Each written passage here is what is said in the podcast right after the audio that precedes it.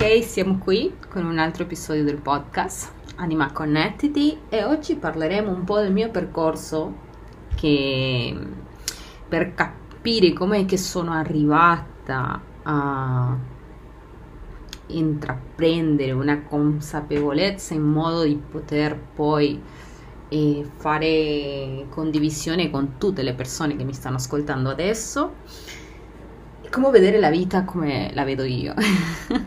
Perché questo ci aiuterà un po' a... Penso, no?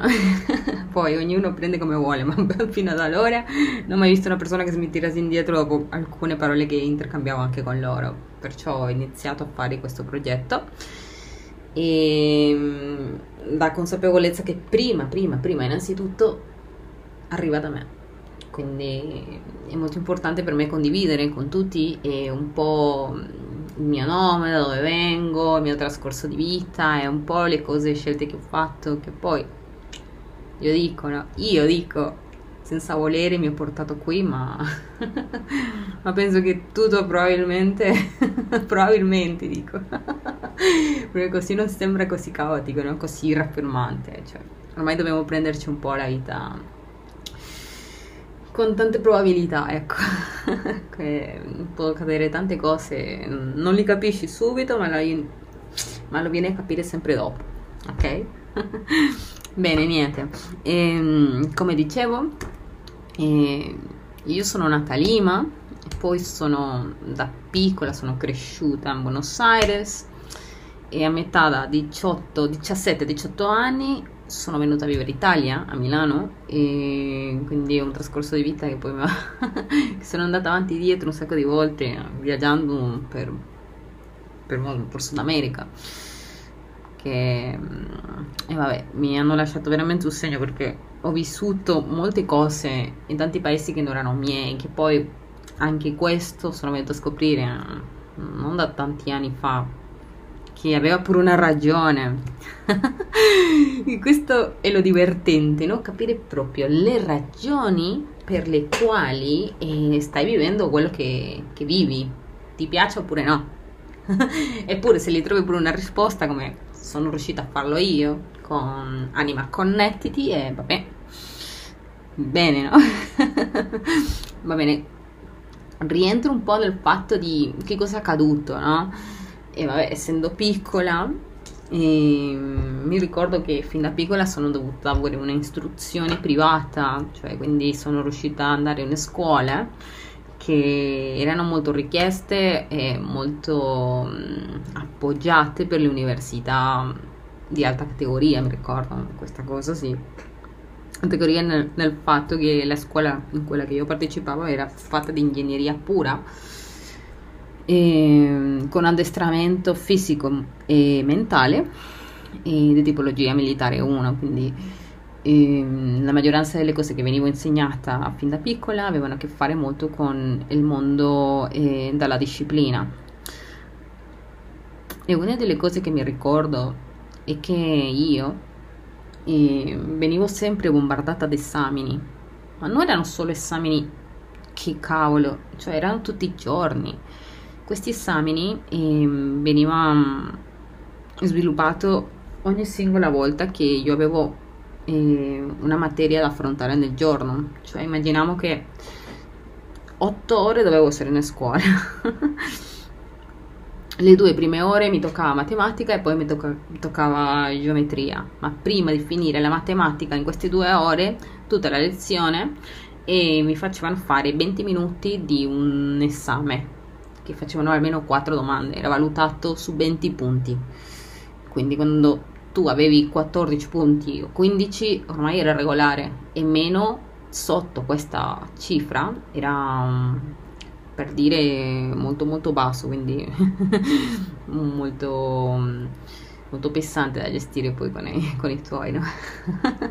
Perché cioè, davvero non so, era qualcosa di assurdo e ancora non ci credo che ci ho dovuta passare perché certo che questa cosa poi ha mm, squilibrato un po' il mio modo di vedere le cose. quando facevo ogni singolo esame, dovevo affrontare, erano sempre di materie diverse, con insegnanti diversi, cioè io avevo 25 materie, penso. Erano 25 insegnanti, no, penso che di meno perché avevo uno che la mia scuola era bilingue, eh, trilingue, scusa, perché mi facevano insegnare inglese e francese. Ah, non mi ricordo se c'era un altro, perché lo stesso insegnante insegnava tutte e due queste lingue immagina doverlo vedere. Guarda che non aveva un bellissimo carattere lui, questa cosa me la ricordo. E praticamente quasi nessuno dei miei insegnanti lo aveva. Alcuni un po' di sì, altri un po' erano molto più tessi. Ripeto, ero una scuola dove la disciplina militare era molto era come il mantra, no? Era come dire questa cosa si deve fare, se tu non la fai non fai così. E questo che non sto dicendo niente delle cose che vengono, mi sono venute poi dopo, no? Perché dopo questi esami, eh, immaginiamo che me ne prendevo 3 o 4 al giorno e io non facevo, no? E la valutazione era da 0 a 20 punti. E poi eh, io, le, la scuola dove andavo non, era, non iniziava da lunedì a venerdì, eh, lunedì a venerdì, se non che iniziava da lunedì a sabato. E io dovevo andare uh, la mattina 5 ore di seguito e poi dovevo tornare a casa e poi dovevo andare di nuovo a scuola. Quindi ehm, era un po' così, era molto... Ehm, come molto... Eh, quando c'è molta pressione, cioè, certo che ce n'era, perché poi la pressione non veniva solo dal fatto da, dal tuo, la tua capacità mentale, se no anche... Eh, c'erano anche le, la valutazione fisica, quindi io dovevo arrivare al pomeriggio per fare addestramento fisico e pesante per le gare, perché facevamo gare e ci confrontavamo con altre scuole per capire chi, fra virgolette, era migliore, no? E venivo sempre mutilata fisicamente perché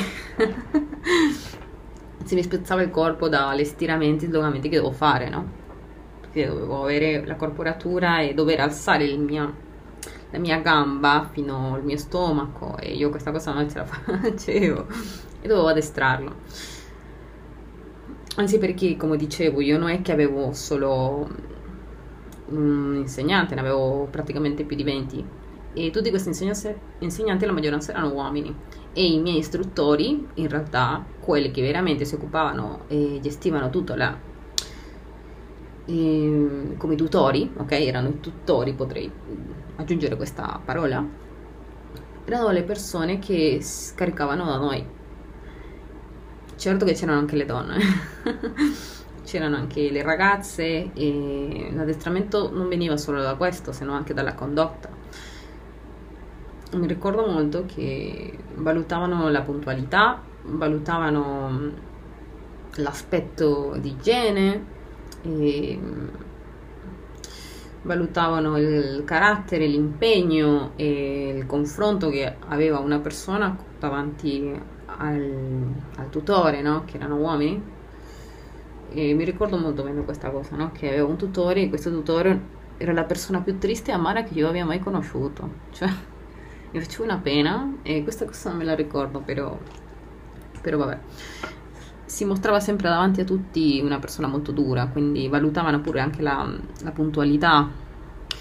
E non poteva avere meno di due giorni di arrivare in tardanza, e se no mm, c'erano come delle piccole punizioni che arrivavano, non mi ricordo se erano a fine de, della settimana, che era il sabato, che pure ci andavo, oppure era a fine mese.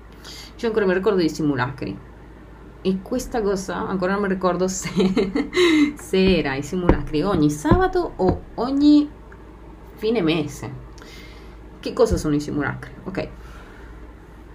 I simulacri erano quelli che più mi uccidevano perché erano esami da 40 domande che ti facevano di un mese da tutte le cose che tu avevi imparato in determinato tempo e che dovevano essere marcate le opzioni di tutte quelle risposte che erano lì, quindi ti davano almeno come 5 opzioni e una di quelle era la risposta giusta. Per dire, o anche c'era l'opzione non lo so, non me lo ricordo, ma, però c'era una, no?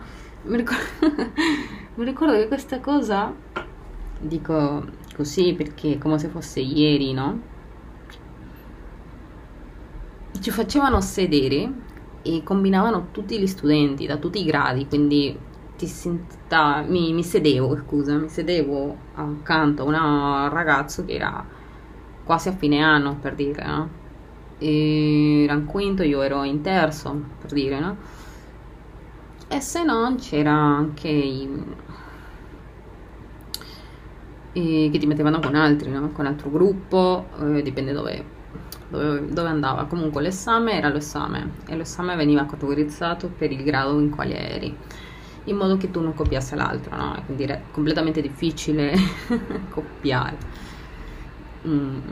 E, e non era solo questo, sino che valutavano sempre l'aspetto e l'igiene fisica, quindi ogni singola mattina vedevano tu come eri pettinato, come erano i tuoi capelli, le camicie le andavano a vedere anche dentro per capire se era veramente pulita, e, mm, le scarpe ben lucidate e per le donne dovevamo avere i capelli raccolti senza ne un, nemmeno uno pelino fuori. Questa cosa era molto interessante anche per me perché io ho davvero tanti capelli. io non riuscivo mai a tenerli in ordine. Non potevi avere i gioielli, né truccarti, nemmeno farti le unghie, né niente di cose del genere. Era completamente vietato. Perché se tu ti vedevano farlo, ti toglievano le cose, ti toglievano i punti e questo andava nel comportamento di condotta ante, ante contro le regole che, che loro stavano insegnando a, agli studenti. No? Io ogni volta che ci penso dico, ah, dove cavolo mi sono messa? dove cacchio sono? Non dico le altre cose che, che ho fatto, no? Ehm, quando facevano questo c'era anche la condotta che poi sempre ogni singolo mese che passava era sempre un inferno perché puoi gestire questa cosa all'inizio un po', però dopo molti si rivelavano. E c'erano i momenti di punizione, che era quello che dicevo, non mi ricordo quando è che lo facevano. E mm, ti andavano e ti sollavano e ti facevano fare degli esercizi anche contro la tua volontà. E c'erano donne e uomini, che io ero anche una di quelle che andava in punizione perché iniziava un po' a ne fregarmi sempre quasi a fine anno, no? Valutavano davvero tante tante tante cose quindi ero sempre sotto osservazione ero sempre eh, con l'impegno in testa avevo geometria algebra aritmetica trigonometria avevo le materie grammatiche linguistica e fisica e chimica e, dopo le lingue ne avevo tantissime tantissime altre no? matematica tutto mm, io non davo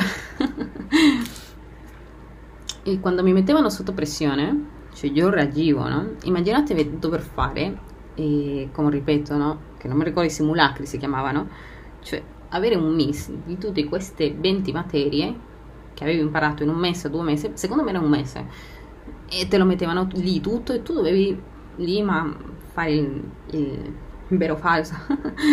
Però non era vero falso perché erano molte opzioni, era di la A, B, C, D. Immaginate dover farlo lì, lì, lì cioè non ti dà più la testa.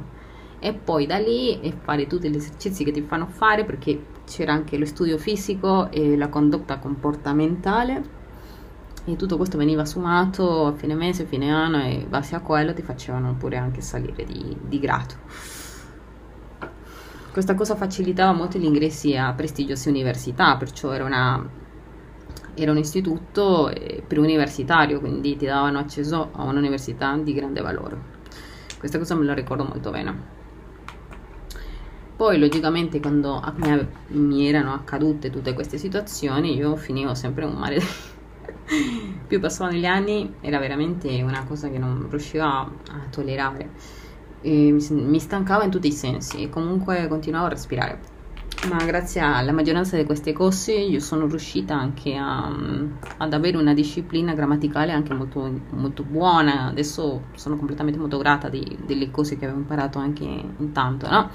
Però mi hanno sempre insegnato a pensare con la testa, a ragionare, a essere questo, questo, questo, questo, quell'altro. Cioè questo, a sommare questo, questo, a restare e fare i calcoli a testa e essendo cresciuta così, essendo cresciuta nel modo in quale dovevi fare così, così, così, anche se nel mio cuore c'era sempre qualcosa che mi diceva non basta, io non, non volevo più fare altro, e mi è rimasto un po' mm, questo. E questa cosa ha determinato molto anche la, l'andamento di come è andata la, la strada nella mia vita. Quindi sono una persona completamente molto difficile di, di credere a ciò che non vede, a, a discernere davvero molto, molto. E, e, anche se ce ne sono le prove, comunque continuo a dubitare spesso. Perché uno non crede finché non gli accade le cose, no? E vabbè, è per questo che volevo un po' arrivare anche qui, per la ragione in quale so da dove vengo, so da dove provengo e so anche dove voglio andare, però non sai mai gli incroci che avrai nella tua vita che ti faranno cambiare di prospettiva verso dove volevi andare. E mentre racconto questo, mm, mi ricordo che dopo che era finita quella scuola lui, questa quella qua, ci stava andando e, ed studiava la contabilità che era una sua l'ultimo liceo, una, una, scuola con la laurea e, mm, tutta mercantile, li chiamano, un po' commerciale, contabile, quindi sempre studiato nelle scuole che mi hanno sempre insegnato a fare calcoli. E quando ero venuta a Milano ho frequentato l'istituto della Bocconi per un tempo e anche qui ha raffermato molto ciò che volevo fare, volevo intraprendere una strada che mi insegnassi a, ad avere risultati in un modo che potrei io avere la, controllare la situazione. Quindi io volevo già essere un'imprenditore fin da piccola ma io non lo sapevo come farlo quindi quando sono venuta qui mi si è espanso questa cosa delle idee, dei progetti è andato un po' lì mio rombo no? logicamente quando uno viene e deve affrontare altre situazioni, come la situazione nella quale un po'... E ehm, penso che la vita un po' mi abbia addestrato un po' per quello, no? Per fare dei lavori, qualsiasi lavoro, per poter pagarmi le cose, no? Il posto dove vivere, dove abitare, però se devo essere sincera, questa cosa è durata così poco che poi sono riuscita a trovare che era veramente quello che volevo fare e quando l'ho fatto, pensando che fosse stato facile, è stata la cosa più assardante che io abbia mai fatto.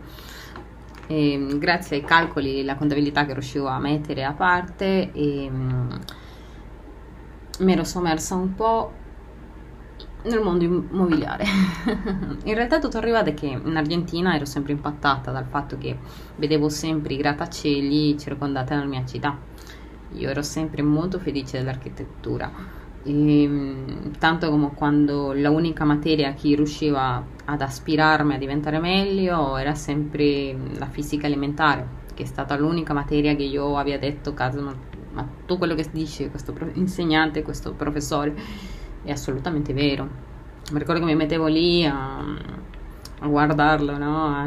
L'insegnante diceva guarda quello che lei sta mettendo qui è completamente vero. Gli dico sì, non lo so, però ha senso, gli dicevo quando lui scriveva, mi insegnava questo e quell'altro.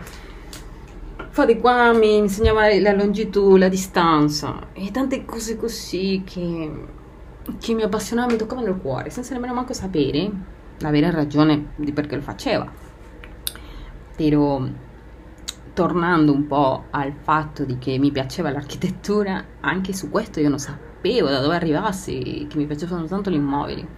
Ma anzi, penso che tutto deriva da una mancanza che ho avuto perché a me sempre tutte le mie case non mi piacevano e quindi questa cosa influenzava molto molto sulla mia vita perché tutti i posti dove io ero io non me ne volevo andare, me ne volevo sempre traslocare, sempre ho avuto come un conflitto su questa cosa. Sempre volevo andarmene, non mi piaceva di qua, non piaceva di là e essendo piccola non è che avevo tante scelte. Però mi piaceva molto ammirare l'architettura da, da tanti altri appartamenti, case.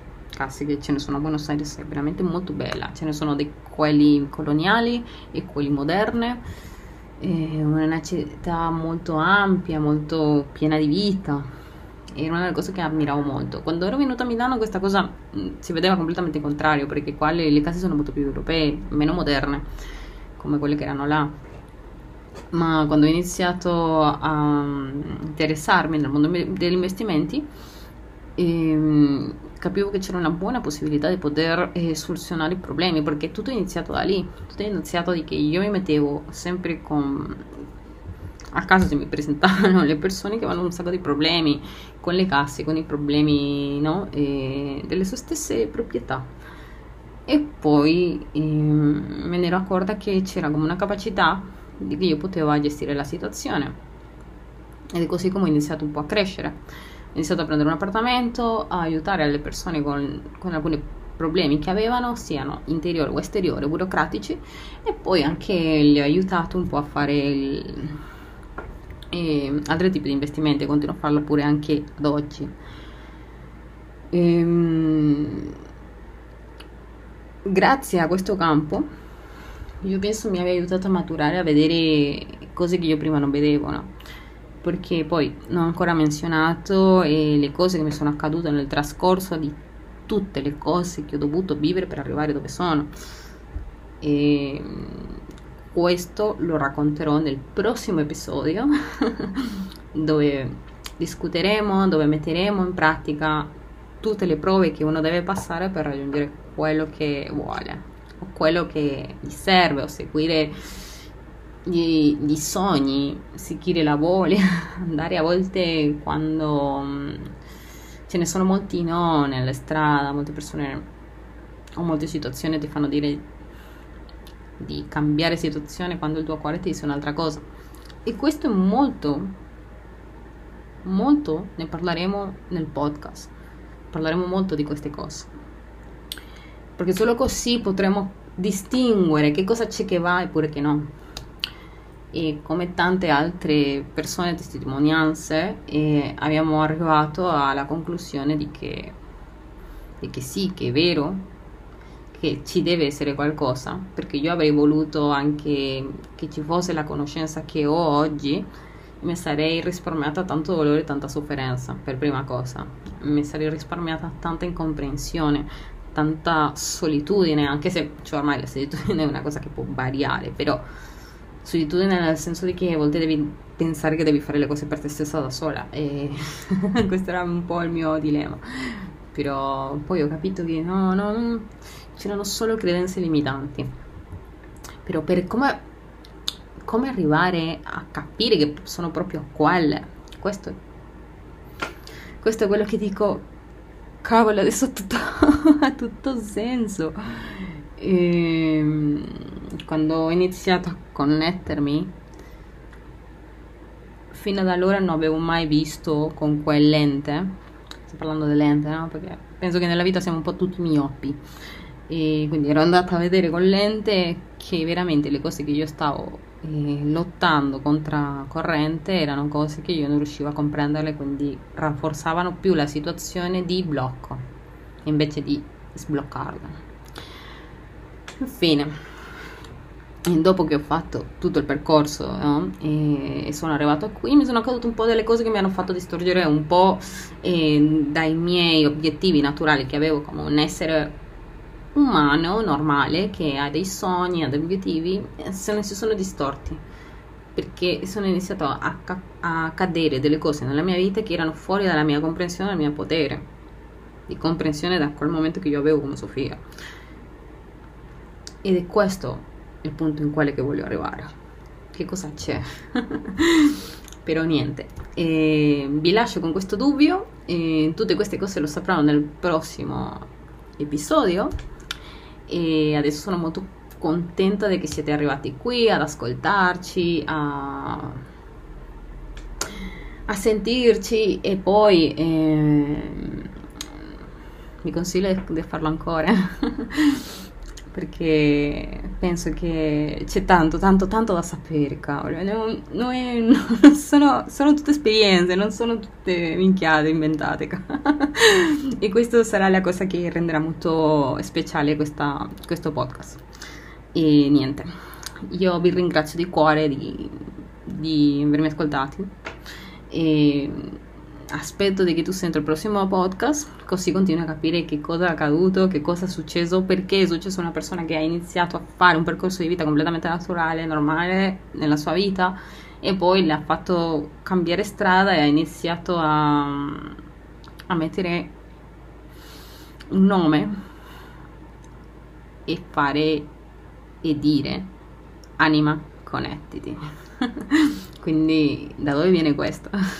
Infatti, questa è la bella domanda, da dove viene? Infine, niente. Vi ringrazio molto, sono molto felice e ci sentiamo nel prossimo podcast. Grazie, ciao.